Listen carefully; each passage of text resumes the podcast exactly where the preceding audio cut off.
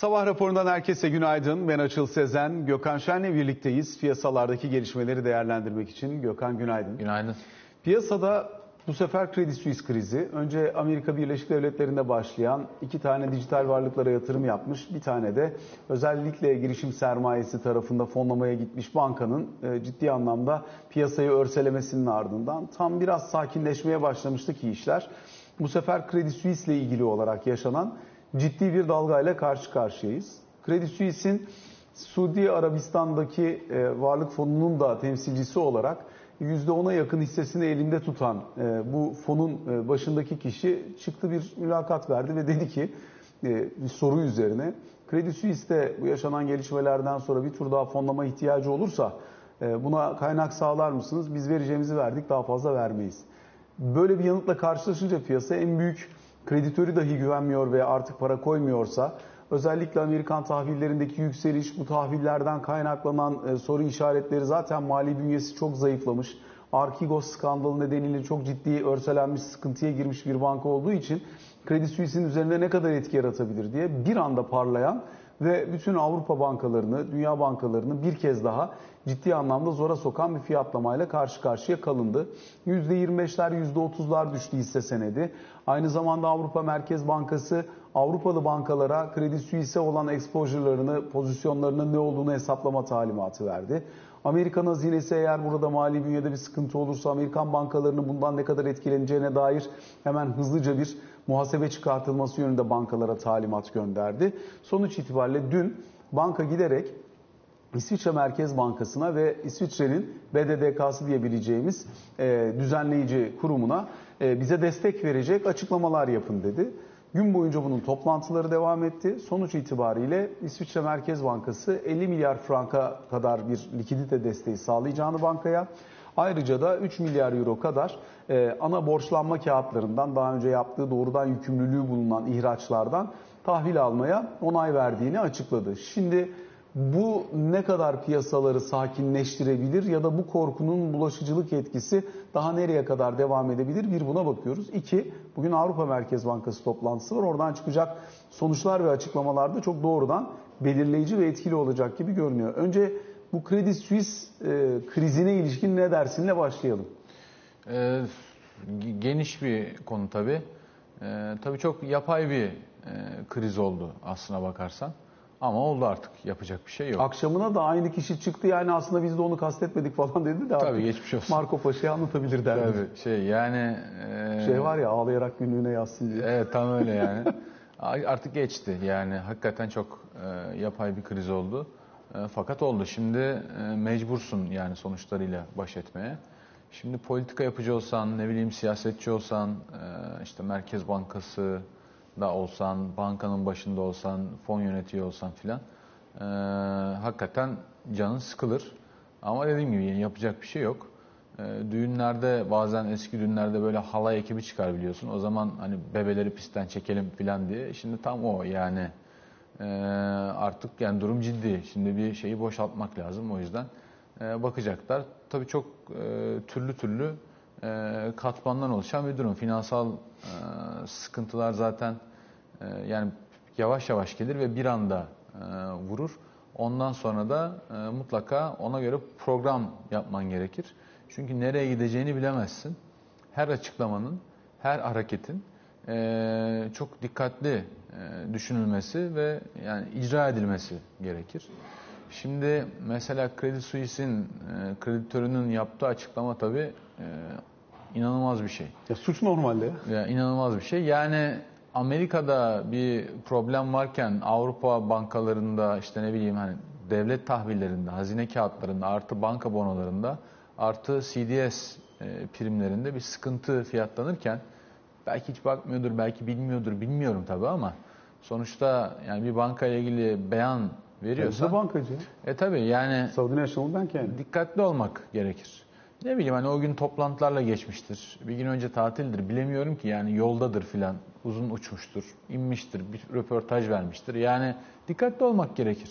Hele ki muhtemelen bankanın içerisini sen herkesten daha iyi biliyorsun. Ee, bunu dediğin anda tabii tetiği çekmiş oldun. Dolayısıyla da e, Amerika'daki orta ve küçük ölçekteki bankaların e, mini krizini Avrupa'ya taşımış oldu. Tabii yine sen tespitler yaptın. Bir iki tane çok küçücük ben de ekleyeyim. Yani Avrupa bankalarının e, risk primleri ya da stres göstergeleri Credit Suisse kadar e, açılmış değil. Mesela Credit Suisse'in diyelim ki 300 bas puansa açılan spread'i makası. Bunlar da 20 bas puanlar civarında filan. Yani devede kulak gibi görünüyor. O bakımdan ciddi bir bulaşıcılık yok. Ama e, hani banka ile ilgili doğrudan bir şey söylemeyeyim. Türkiye operasyonları da var. Ama sonuçta e, çok ağır bir stres altında. İşte BNP Paribas e, teminat olarak kabul etmediğini, karşı taraf olarak görmeyeceğini pek çok türev üründe e, ilan etti. Bu yani bir banka hortumu kestiği anda diğerleri zaten bu riski alamaz. Ben şimdi BNP Paribas olarak toplandım, korktum. Çektim kendimi buradan. Sen de ABC bankası olarak BNP Paribas'ın riskten böyle kaçındığı yerde profesyonel olarak o riski alamazsın yani mecburen. Sen de onu standart olarak uygularsın. Karşı tarafında olmamaya çalışırsın. İşte verdiğini teminata saymamaya çalışırsın. O orada yalnız kalır. Bu durumda onun tek dostu olur. Ee, o da yani hissedarları yalnız bıraktığı için söylüyorum. O da Merkez Bankası'dır. Tabii Merkez Bankası likidite sağlayacağım dedikten sonra zaten sağlamak zorundadır muhtemelen. O vereceği işte line'la da likiditeyle de tabii nasıl olacak bilmiyorum. Onu artık kendileri karar verirler. Yani sadece kredi suyusu sordun diye o tarafından bakıyorum. Ee, çünkü ben şimdi sana 50 milyar dolar verdiğimde sen de o 50 milyar dolarla gidip piyasadan kendi bonolarını toplayacaksan yani maksat oysa e, bu ne demek? Yani o cerahati oradan silip alıyorsun, kazıyorsun ya da bir cerrah gibi e, işte o kanserli hücreyi belki oradan alıyorsun. Vücudun kalanı yaşasın. Vücudun kalanı da Avrupa bankacılık e, sektörüdür. Bunu yapıyorsun. Şimdi e, ben sana 50 milyar verdiğimde bu büyük bir para. Yani benim ne bileyim burada bir pay sahibi mi olmam gerekir? Ne ne olması gerekir onu bilmiyorum. Yani Şimdi sadece likiditeyi veriyor. Doğrudan bir sermaye katkısı olarak vermediği Doğru için ama, likidite ama sonrasında diyorum. buna dönüşecektir. E sen şimdi bu yani çok kötü hale gelmiş yani mundar olmuş bonoları o paralardan toplayacaksan benim verdiğim 50 milyar zaten anında 30 milyara 40 milyara neyse bir şeye indi demektir yani. O yüzden diyorum bir bir şeyi kuracaklardır herhalde ama e, artık o başka bir statüde e, hayatına devam edecek muhtemelen. Yani onu bence öyle görmek gerekir. Avrupa'nın kalanında zaten çok büyük bir sıkıntı yok. E, Amerika'da bence ekonomik etkileri daha yüksek. Çünkü şundan söylüyorum. Şimdi Amerika'da anladığım kadarıyla küçük orta ölçekli bankalardan bir mevduat kaçışı yaşandı. Bu bir. İkincisi de sistemik önemi haiz olmadığı için bu bankalar e, fakat da bulaşıcılık, bulaşıcılık riski her zaman canlı. Fed de şimdi bunu öğrenmiş oldu. Bu büyük bankalar kadar, JP'ler, City'ler, Wells Fargo'lar vesaire neyse bunlar kadar e, irdelenmiyor öyle söyleyeyim. O kadar sıkı talimatlarla da iş yapmıyorlar. Bunun da bir mantığı var. Yani Amerikan e, sistemi diyor ki bu büyüklere ben elden geldiğince ket vuruyorum. Bunlar bu şartlarda çalışacaklar. Bunların marjları buna göre olacak. Bunlar zaten sürümden kazanıyorlar. Bunlar çok büyükler. Daha düşük marjlarda çalışıp yine para yapacaklar. Orta ve küçüklere karışmıyorum. Karışıyorum ama daha az karışıyorum. Siz biraz daha serbest olun diyor. Şimdi tabii mecburen e, bu krizden sonra bu tarafa da daha fazla e, standart gelmek zorunda. Daha fazla regülasyon olabilir, daha fazla izleme olabilir. Bu da ister istemez bu bankaların hem mevduatlar kendilerinden kaçtığı için hem de daha sıkı talimatlara tabi olacakları için muhtemelen kredi standartlarını sıkıştıracaklar. E, anladığım kadarıyla yine ekonominin bir %30'unu falan yani kredilerin e, bu bankalar veriyorlar. O bakımdan da kredi standartları sıkılaşınca Amerikan ekonomisindeki büyüme tahminleri muhtemelen bugünden itibaren aşağı gelmeye başlayacak. Ha ne kadar gelir? Bir buçuk olduğu yerde bire düşer mi? Çok emin değilim ama belli ki bir 0.2, 0.3 puan kadar falan tıraşlayacaklar. Amerika'daki durum bu. Ama Avrupa'daki durum bu gibi görünmüyor bana. Çünkü Avrupa'da Credit Suisse'in yaşadığı şey Credit Suisse özel. Ya bu zaten uzun süredir çok sorunlu bir banka yani. Yani bir de başından bu yana sadece kendine özel bir yapı. Yani ta Archegos hikayesi yazdığı tarihin en büyük 167 yıllık banka yanlış bilmiyorsam. Dolayısıyla yazdığı tarihin en büyük trading zararı, işte risk mekanizmasının doğru işletilememiş olması, daha sonrasında birazcık böyle destekle falan zar zor e, o güveni inşa etmeye çalışırken o ilk etapta güveni inşa etmesine de destek olan yatırımcı çıkıp böyle söyleyince bundan kaynaklanıyor ama gerçekten bankaya özel gibi duruyor. Yani, yani ben öyle düşünüyorum. Ha bu arada o açıklamayı yapmasa da zaten zorluydu. Credit Suisse zorlanabilir miydi? Olabilirdi. Yani onu bilmiyoruz. Ama e, bu tip zamanlarda e, yani ortada görünmemek en iyisi. Yani mesela bu askerde falan da böyledir. Yani çok ortada Generale çarpılmamak lazım. bir şey olmaz yani. Yani çok öne atmayacaksın kendini yani. O zaman bütün işi sen yaparsın. Hani böyle şakasına şey yapılır ya.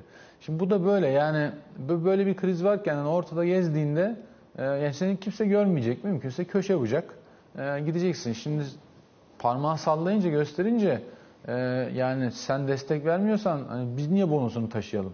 Ya da niye hissesini satmayalım? Niye shortlamayalım? İşte CDS'ini yukarı doğru kazımayalım filan.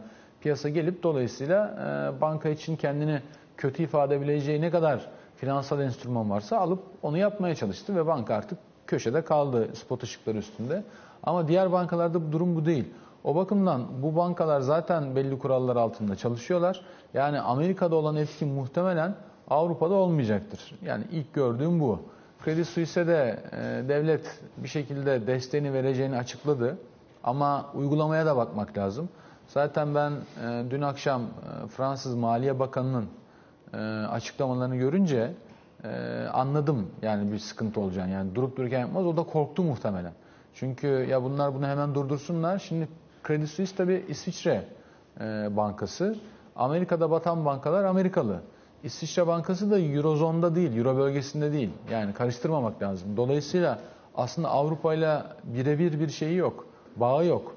Ee, Avrupa'nın elinden hiçbir şey gelmiyor. Yani para vereyim desen, likidite sağlayayım desen veremezsin.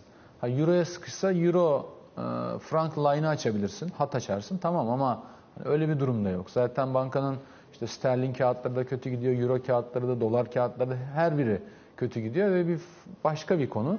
Onu zaten kendi bankası kurtaracak. Artık o kendi meseleleri. Avrupa buna bir şey yapamaz. Şimdi tabii Avrupa arada kaldı. Yani Avrupa Merkez Bankası'nın bugün e, toplantısı var dedin. Haftaya da Fed var.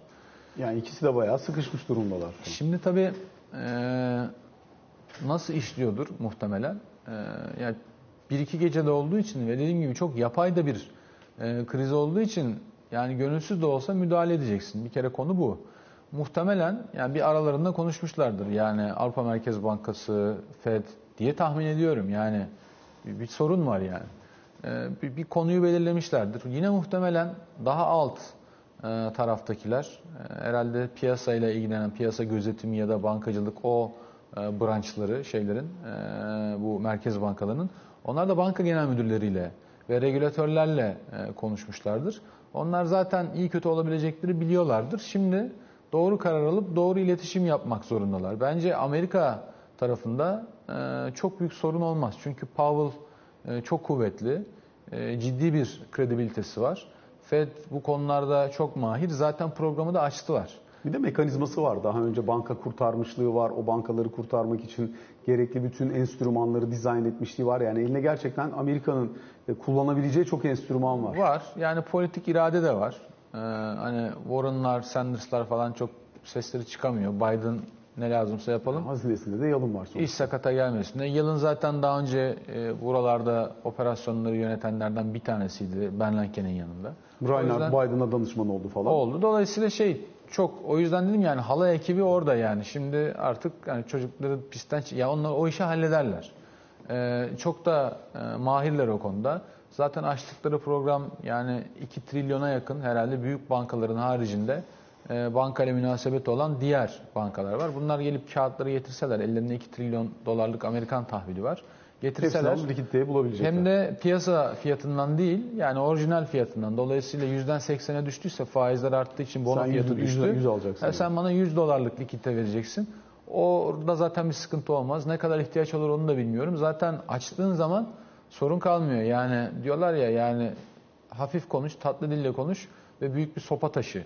Ya da işte bu tip finansal krizlerde yani sen bazukoyu göster, e, kullanmak zorunda değilsin. Zaten genellikle kullanmıyorsun. Ben Amerika'da bir problem olacağı e, kanaatinde değilim. Ama Avrupa'ya geldiğinde bir sürü ülke, bir sürü baş, herkesin ayrı bir fikri var. Herkesin durumu farklı, enflasyon yüksek, enflasyondan zaten korkuyorlar. Orası biraz sorunlu. Avrupa'nın daha önceki pratikleri de yani Euro krizinde hatırlarsan Trişe vardı herhalde o zaman. E, faiz arttırmıştı. Evet ilk çıktı. 25 bas puan faiz arttırmıştı. Yani korkunç bir hataydı. Bir sonraki toplantıda misliyle geri verdi. Geri verdi. Şimdi tabii onlar hafızada duruyor. Trişe'nin de son toplantısı falan galiba yani. Son, ya son ya sondan bir önceki Olabilir toplantısı. yani son şakasını yaptı o zaman. Sonra gitti. Sonra işte Draghi, Draghi geldi geldi. filan. Yani dolayısıyla e, o hafızalarda tazedir. Şimdi öyle bir şey mi bakıyorlar? Yani öyle bir krizle karşı karşıyalar mı, değiller mi? Muhtemelen onun paniği de vardır. Çünkü öyle bir şeyse yani kendisi de şu an e, adını tarihe yazdırabilir ve Lagarde zaten e, özellikle açıklamalarında biraz sakar yani bunu kabul etmek lazım. Sonrasında da hep işte diğer başkanlar çıkıp durumu düzeltiyorlar. Ve başka bir şey daha, e, şimdi finansal bir kriz var. Finansal krizi faizle çözmen mümkün değil. Yani başka enstrümanlar olması lazım. Avrupa Merkez Bankası e, o fasiliteyi kapattı kısa bir süre önce. Şimdi Fed yeniden açtı. Dolayısıyla bugün değil mi toplantı? Bugünkü Evet, evet. toplantıda ve beklentide normalde 50 bas puan. E, Zaten bütün iletişimini öyle yaptılar yani. Herkesin cepte gördüğü Geçen hafta veri veri veri likely dedi yanlış görmediysem yani oldukça kuvvetle muhtemel. Şimdi 50 bas puan açıklamasını yapmışsın fakat piyasada sana bir mesaj vermiş. Ee, bugün ne yapacaksın? Ee, yani piyasa şu an 25'e indirdi beklentisini bugünkü beklentiyi öyle anlıyorum. Fakat 25-50 bunların bir yere kadar önemi var. Nasıl bir mantaliteyle çıkıp iletişim yapacaksın onun ayrı bir önemi var. Yani Şimdi- önceliği sen enflasyonla mücadeleye ve oradaki konsantrasyonuna mı vereceksin? Yoksa buradaki krizi belli bir noktada hani vurgu yapıp yönetmek için mesaj mı vereceksin? Yani çok dengede gitmesi gerekecek. Gerçekten çok önemli bir toplantı. E çünkü iş şuna geliyor. Arttırmazsan enflasyonla mücadele etmiyor gibi görünebilirsin. E, artırırsan finansal krizi görmezden geliyor gibi görünebilirsin. Dolayısıyla yani katır mı satır mı işine geldi. Ya finansal kriz ya enflasyonla mücadele bir şeye geldin. Ödünleşme noktasına geldin. O yüzden e, yani Yani bizim batamayacak kadar büyük müdür tartışılır Kredi Suisse ama görülmeyecek e, bir büyüklükte olmadığını kabul etmek lazım yani. Hani görmek ve mukabele etmek zorundasın yani. Tabii çünkü şimdi e, mesela Almanya'nın 10 yıllık faizi 50 bas puan geri geldi. E, Amerika'yı yani bir, kenara koydum. Orada da 100 bas puan açıldı işte vadeler arası Orası nevrotik oraya bakmamak lazım. E, bir günde euro dolar %2 geriledi. E, gecelik faiz oranları yukarıda. E, bankaların birbirine borç verme iştahını gösteren göstergelerde net bozulmalar yok. Ama yani sinsice bekliyor. Dolayısıyla doğru iş yapman lazım. Şimdi bugün bir şekilde piyasanın ikna olacağı bir çözümle Avrupa Merkez Bankası gelse iş farklı akar. Avrupa Merkez Bankası bugün bir hata yapsa, küçük bir hata yapsa iş başka bir yere gider. O yüzden de çok kritik bir an. Ee, yani Lagarde'ın yerine bir önceki başkan olsaydı daha iyi olabilirdi. Ee, ama Allah'tan krizin boyutu o kadar büyük değil. Şimdi iki buçuk Büyütmezse sorun olmaz. Şimdi iki buçuk faizin var. Üçe artırman bekleniyor. Muhtemelen artıramayacaksın. Fakat 6 civarında da enflasyon var. Tabii senin yanında olan şeyler de var. Şöyle diyeceksin. Yani bu durumda dediğim gibi yani tecrübelilerin e, zamanı bu. Bildiğin şeyleri ardarda arda koyacaksın. Yapmanın, yapmamanın e, maliyetlerini koyacaksın ve yürüyeceksin. Ve yürürken de çok kararlıymış gibi görüneceksin. Başka yapabileceğin bir şey yok. Çünkü herkes sana bakıyor. Yani herkesin kerteriz aldığı yer sensin. Ama orada da elini zorlayan şey banka da senin bankan değil. Yani Kredi Suisse normal şartlar altında İsviçre Bankası, İsviçre Merkez Bankası'yla münasebeti doğrudan olan bir banka. Hani Avrupa Bankası olsa Avrupa Merkez Bankası'ndan çok daha doğrudan başka bir müdahale de bekleyebilirsin. Kendi sistematiği içerisinde orayı besleyebilecek mekanizmaları çalıştırmasını da bekleyebilirsin ama bankanın gözetim denetimi dahil öbür tarafta. Tabii ki Avrupa'da faaliyet gösterdiği için ECB gözetim ve denetimi de var ama aslında bağlı olduğu yer başka bir e, mekanizma. Doğru. Otorite. Dolayısıyla o yüzden dedim yani çok e, abuk bir durumdalar şu an. Bu da tabii enflasyonla geç kalmanın yani bir işi her zaman zamanında doğru biçimde yapmak çok faydalı. Sonra öngöremediğin şeyler ortaya çıkıyor. Şu an 2,5 faiz 6 enflasyonla yakalandılar. Tabii dediğim gibi yanında olan şeyler de var bankanın. Şöyle diyecek muhtemelen. Bir kere finansal krizi çözmezsem benim aktarım mekanizmam yani benim faizleri arttırarak size verdiğim mesaj e, zaten işe yaramayacak. Dolayısıyla benim önce bu finansal krizin farkında olduğumu belirtmem lazım. Bunu nasıl yapabilirim? E, faizleri hiç arttırmazsam yani bir tarafta Amerika bir tarafta İsviçre benimle hiç alakası olmayan bir krizi üstlenmiş, kabullenmiş ve şu mesajı vermiş olacağım piyasaya. Çok sert bir şey geliyor. Yani acayip bir resesyon geliyor. yani. Ben çok korkuyorum o yüzden faizleri artıramıyorum dediğin anda o zaman senin enflasyonla mücadele cephesinde savaşı kaybettiğin fiyatlamaları devreye girer. Bu sefer senin e, Mücadelede ortaya çıkar. O yüzden bir kere kesin faiz artırman lazım. Fakat 25 mi 50 mi arasında herhalde bir kalibrasyon gerekecek. Çünkü yani Keynes'in de e, meşhur lafıyla yani gerçekler değiştiğinde ben de fikrimi değiştiririm. Ya siz ne yaparsınız demiş ya. Yani durum değişti. O bakımdan e, ya şahin bir 25 ya yumuşak bir 50 ama 50 hala daha bana biraz e, zor gibi görünüyor. Çünkü emtia fiyatları da düştü. E, bu tabii Avrupa'da yani kredi standartlarını sıklaştıracak bir iş olmuş mudur bilmiyorum. Yani şu an çok e, taze konu. O bakımdan ben 25'in e, itidalli sayılabileceğini, Avrupa Merkez Bankası'nın enflasyonla mücadele hedefine bağlı olduğu ve gerekirse ihtiyaç duyulması halinde yeniden kredi programlarının kolaylıkla devreye alınabileceğini söylemesini bekliyorum. Başka daha ne yapabilir? Açıkçası ondan çok emin değilim. Ee, o, o yüzden de benim yani ECB beklentim bu. Fed'in durumu daha başka. Yani orada son enflasyon göstergeleri 50 bas puana doğru itmişti piyasayı. Ee, o da çok saçma olacaktı. Yani yeniden hızlanması faiz artışlarında. Şimdi Fed e, tabii bu iş bittiğinde eminim tabii bu e, özellikle girişimlere destek veren bankanın e, artık isimlerini ben karıştırıyorum ama Silicon Valley Bank. He, o bankanın e, patlamasından memnun değildir. Yani çünkü çok ayrı e, bir görevi olan çok özel bir banka. Aynı zamanda banka batsın istemez ama faizleri artırdığında da birilerinin canı yansın ister. Yani bu bu. Şimdi bu kadar yani. Ben artıracağım, birilerinin canı yanacak. Ya birileri işinden olacak, ya bazı işletmeler kapanacak, ya da işte birileri zora girecek. Bir sıkıntı olacak ki ekonomi yavaşlayacak. Bunun sebebi de şu.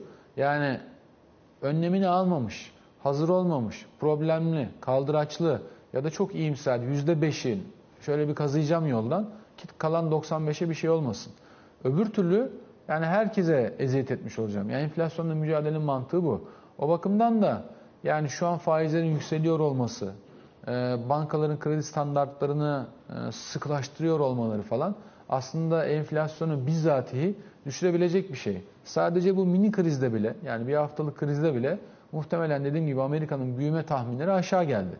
O yüzden onlar bunlar memnunlar ama gelecek hafta 50 yapma imkanları da kalmadı. Çünkü oradaki durum başka. Yani AB böyle etkilenmedi ama ABD etkilendi. O yüzden ben oradan 25 bekliyorum. Ama oradan 0 mı 25 mi konuşmak caiz. Avrupa için olmayan şey. Ama 25 olacağını bekliyorum. Ee, Euro bölgesi de yine 25'i yapıp dediğim mesajı verecektir yani. Şimdi tabii 25'i yaptı yapmadı Amerika o ayrı mesele ama Fed vadeli kontratlarına falan baktığın zaman e, yani gelecek yıl bu zamanlar şu an bulunduğu yerin oldukça altında bir fiyatlama var. 3.85'lerde bekliyorlar yıl sonunda faizi. Şu an 4.75 olan faizi kabaca yani 3.5-4 faiz indirimi fiyatlıyor. Nereye çıkacağı hani bir bakacağız ama ondan sonra gerçekten faiz indirimi fiyatlaması devreye girmiş durumda. Hani Fed çok agresif gitti, çok hızlı işte 4 tane 75 yaptı, üstüne yapmaya da devam ediyor. Hani enflasyonla mücadelede çok kararlı falan ama eğer bunun bankacılık sektörü üzerine bu kadar hızlı faiz artırımının çünkü çok hızlı oldu. Bir yandan da bilanço küçülüyor, piyasaya kağıt veriyor falan. Dolayısıyla bunların olduğu ortamda bankalar bu kadar zarar görüyorsa artık bir yerde de hızlıca indirmek zorunda. Yani çok büyük bir kriz geliyor, resesyon geliyor. Buna dair korkular da ufak ufak dillendirilmeye başlandı. Bunu söyleyenlere karşı birazcık ortamı da yumuşatması gerekecek herhalde. Evet yani tabii canı yanıyor e, bankacılık sektörünün. Ama ekonomi de soğumuyor. E, yani böyle bir durum var. E, dolayısıyla Fed'in de çok yapabileceği bir şey yok. Yani bir anda dağılması gibi bir risk var çünkü her şeyin. Evet o yüzden de e, yani yüksek enflasyon ortamında e, faizleri indirmeye kalkarsa e, bu sefer hiç kontrol edemeyeceği bir sorunla karşı karşıya kalır. Şu anki piyasa fiyatlaması yani herkesin de tahmin ettiği üzere bir aşırı bir reaksiyon. Ya politika hatası fiyatlıyor piyasa aslında. e, onu fiyatlıyor, sert resesyon fiyatlıyor filan ama tabii bu tip durumlarda yani likidite e, konuları öne çıkar. Yani fiyatlanan kontratlar, fiyatlanan enstrümanlarda ne kadar likidite var? Ne kadar gerçek piyasa yapıcılar fiyat veriyorlar? Çünkü e, korku, panik hali olduğunda bir süreliğine fiyatlar sapabilir. Mesela ben 2 milyar, 5 milyar, 100 milyar dolarlık bir portföyü korumak için bir enstrümanda kaldıraçlı olarak fiyata bakmaksızın devamlı bir delta melta filan yani değişim satın alabilirim, doğrudan opsiyon satın alabilirim. Bu fiyatları bir yere doğru itebilir. Ben orada 10 milyon dolar kaybetmeyi göze alırım ama 10 milyara 100 milyar doları korurum. Ama dediğim gibi o piyasa fiyatlarını yani şaşırtır. Şimdi burada olan şey muhtemelen o. Ee, yani ben dediğim gibi 25'i yapıp e, yoluna devam edebilirse onlar da bilmiyorlar, bakacaklar yani. Ee, o zaman bu fiyatlamalar geri gelir. Böyle olmaz. Ve Amerikan ekonomisi benim dediğim kadar küçülecekse 0.2 puan, 0.3 puan, 1.5 yerine 1.2, 1.1 ama 1 değil. O zaman bu kadar sert faiz indirimi fiyatlamak da e, güç olabilir. E, o bakımdan yani bir biraz şey yani el yordamı hiç bunun şeyi yok. Yani belli bir e, yazılı metni yok, e, kural talimatı yok. Yani şu tuşa basınca bu e, lamba yanar diyemezsin. Yani bu insan e, ilişkisi değil mi? Yani sosyal bir şey. Yani bilim değil. O bakımdan hani bildiğin doğrular var. Onları yapıp olasılıkları daralta daralta gideceksin. Yani bunun başka bir şekli yok. E, onlar da böyle öğrendiler. Biz de böyle öğrendik. Piyasa da böyle biliyor. Herkes işini doğru yapacak. Sonra bir yere gelecek. Yani sonuçta bir hafta önceye kadar hiç kimse bu bankanın Amerika'da patlamasını, kripto ile ilgili olanını demiyorum. E, şeylerle, girişimlerle ilgili olan SVB. diyorum. SVB'nin diyorum. Patlamasını beklemiyordu. Ya da ondan sonra işin Avrupa'ya sıçramasını da beklemiyordu. Yani bir hafta önceye kadar da faizler artıyordu. Öyle değil mi? O bakımdan da e, bunlar sürprizdir. E, bu şekilde yoluna devam edecek. Ama enflasyonu indirmek için bir şey yapamayacaksa, çünkü bir hafta önceye kadar 50 bekleniyordu. O zaman daha büyük bir derdi olabilir. Çok daha büyük bir derdi olabilir. O yüzden piyasanın normalleşmesini bekleyecek. Başka yapabileceği bir şey yok yani. Peki biraz bizim tarafa etkileri üzerinde de konuşalım mı? Çünkü bizde bambaşka bir hayat var. Ee, seçim beklentisi var. Regülasyonlar var. Regülasyonların regülasyonları, regülasyonların regülasyonlarını düzeltmeleri var. Dolayısıyla bizde başka akıyor hayat. Dolayısıyla hani Borsa İstanbul'a da dönüp baktığımızda hani dün e, ikinci gün üst üste yüzde ikiler civarında bir geri çekilme. 5000 puana kadar geldi endeks. Kamu ağırlığı pek yok. Piyasa biraz daha kendi kendine dönmeye başladı. Dolayısıyla gün içi trade'lerde falan e, bir miktar e, hakikaten e, kapanışa doğru karşı taraf bulmakta güçlük çekilen dönemler falan da olmaya başladı. E, o yüzden bizim piyasa başka bir yerde, başka bir mantaliteyle farklı bir şeyleri fiyatlıyor gibi duruyor. E şimdi tabii e, bu krizden e, Türkiye'nin e, etkilenmesini yani hangi yollarla etkilenebilir? E, bir bankacılık problemi olduğuna göre o bankaların burada e, güçleri var mı? Buradaki bankalar ismi geçen bankalar ve bankacılık sistemleriyle ne kadar ilişki halinde? Birinci konu bu olabilir. E, buradan çok büyük bir etki görünmüyor. Eğer ki yani Avrupa bankaları yani standartlarını falan daraltacak olurlarsa, çünkü Amerikan bankacılık sistemi bize uzak, e, bu standartları daraltacak olurlarsa e, bunun ne kadar etkisi olur bize? Yani onu düşünmek gerekir. Ya ben çok anlamlı bir sonuca buradan ulaşamıyorum.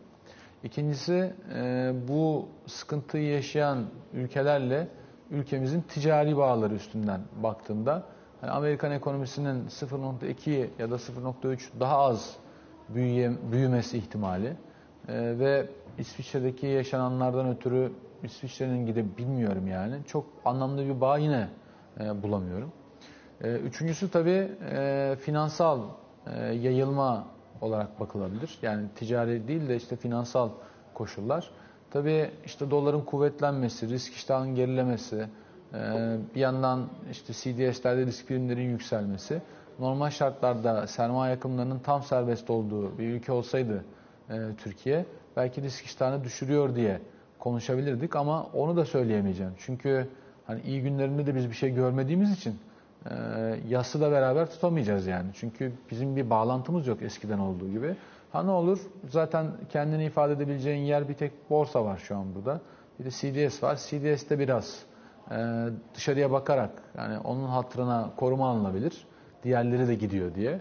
O olur. Yani biraz CDS primi yükselir. E, kur zaten kontrollü şekilde gidiyor. Borsada da dediğim gibi yani dışarıya hala bakan makineleri var ya bu şeylerin e, kurumların. Onlar gelir biraz satarlar. Bizim yerliler dayanamazlar. Biraz düşer, biraz çıkar. O olur yani. Ama onun haricinde çok anlamlı bir e, şey yayılma ben beklemem bizim piyasaya yani. Peki kısa bir araya gidelim. Sonrasında Can Türkoğlu da bizlerle olacak. Kaldığımız yerden devam edelim.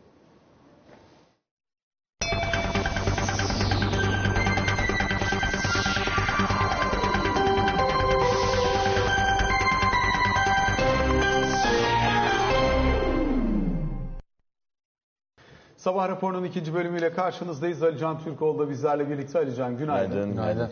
Özellikle seçim konusuyla ilgili tartışmalar devam ediyor. HDP'nin buradaki duruşunun ne olacağı, ne tarafa nasıl destek vereceği ya da kendi adayıyla mı çıkacağı konusuyla ilgili. Bir de kendi içinde de e, o ittifak yapısı e, emek platformu çerçevesinde korunacak mı, korunmayacak mı gibi çeşitli soru işaretleri var. Şimdi HDP ile ilgili durum şu. Kapatılma ihtimaline karşın seçimlere işte Yeşil Sol Parti yani resmi adı Yeşiller ve Sol Gelecek Partisi olan ve seçime girmeye hak kazanmış olan partinin çatısı altında girme ihtimali var. Bu ciddi bir şekilde değerlendiriliyor O zaman hala. hazine yardımını kullanabiliyor mu? Şöyle bir durum var. Şimdi kullanabiliyor çünkü daha şu anda zaten HDP ile ilgili bildiğim kadarıyla HDP girerse kendi tüzel kişiliği altında girerse HDP zaten şu an oluyor mu HDP bilmiyorum. zaten şu anda duruyor. Ama adayların e, diğer parti içerisinden girmesinde zaten bir sıkıntı yok. HDP ile ilgili kapatma kararının alınıp alınmayacağı belli olmadığı için kastım şu. Şimdi 10 Nisan'da e, milletvekili aday listeleri teslim ediliyor seçim takvimine göre.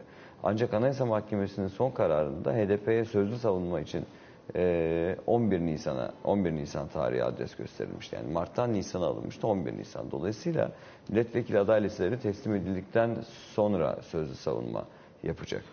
Ve burada eğer hızlı bir şekilde karar alınma gibi bir durum olursa ve bu karar kapama şeklinde de olursa işte seçime 3 gün kala 5 gün kala o zaman tamamen bütün dengelerin değişebileceği bu riski girilip girilmeyeceği düşünülüyor şu anda HDP içinde benim anladığım kadarıyla.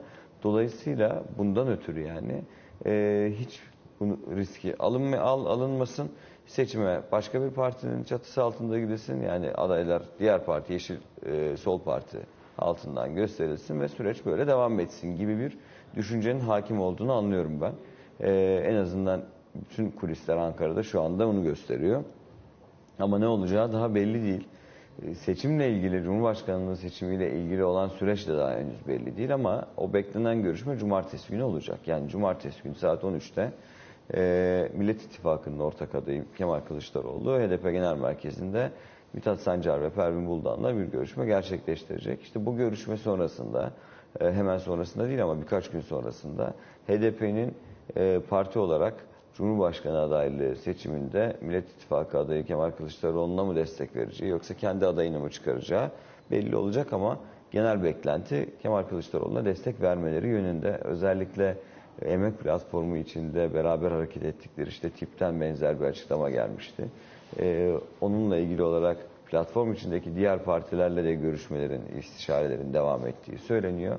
Ancak genel kanı Cumartesi günkü görüşmeden birkaç gün sonra işte yetkili kurulların toplanmasıyla beraber HDP'nin aday çıkarmaması ve Kemal Kılıçdaroğlu ismini desteklemesi yönünde seçime e, kendi partileri altında mı başka siyasi parti adı altında mı çatısı altında mı girip girmeyeceklerinin de muhtemelen kısa bir süre içerisinde belli olması bekleniyor. Çünkü e, Anayasa Mahkemesi'ne yeni bir başvuruda daha bulundu dün HDP. Diyor ki sözlü savunma tarihi ve kapatma davasını e, seçim takvimiyle çok e, tam en kritik zamanlarına denk geliyor.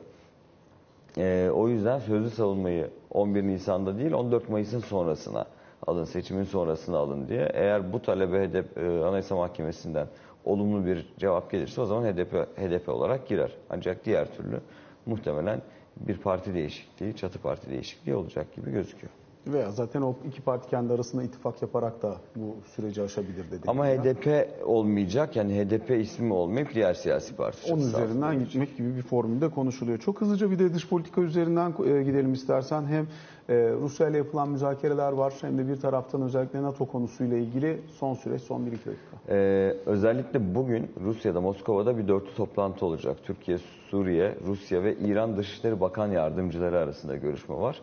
Dışişleri Bakanları toplantısı yapılacak önümüzdeki günlerde. Zamanı belli değil. Suriye ile normalleşme çerçevesinde işte o toplantının aslında bir ön toplantısı bugün gerçekleştirilecek. Ee, önemli, neden önemli? Hem Türkiye ile Suriye arasındaki normalleşme sürecinin bir aşaması olması açısından önemli. Yakın zamanda zaten Dışişleri Bakanları toplantısı var.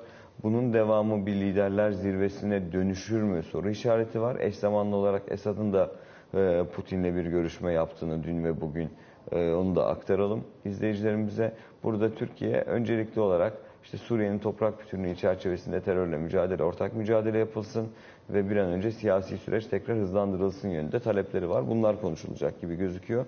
Tahıl koridoru ile ilgili olan süreçte dün e, bir kez daha Dışişleri Bakanları Çavuşoğlu ve Lavrov arasında görüşme oldu.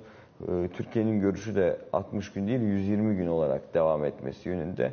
Bu görüş de bugün tekrarlanacak. E, muhtemelen yapılacak toplantılarda.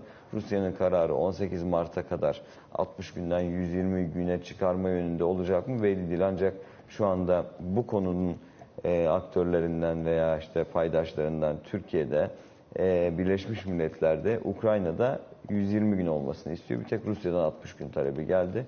E, iki gün daha devam edecek bunun müzakereleri. NATO ile ilgili olarak da Finlandiya, İsveç, Finlandiya Cumhurbaşkanı Cuma günü Ankara'da e, o görüşme sonrasında Finlandiya'nın onayı Türkiye'den çıkacak. İsveç konusu İsveç Başbakanı'nın da dün söylediği gibi muhtemelen seçim sonrası. Teşekkür ediyoruz Alican. Böylelikle sabah raporuna son noktayı koymuş oluyoruz.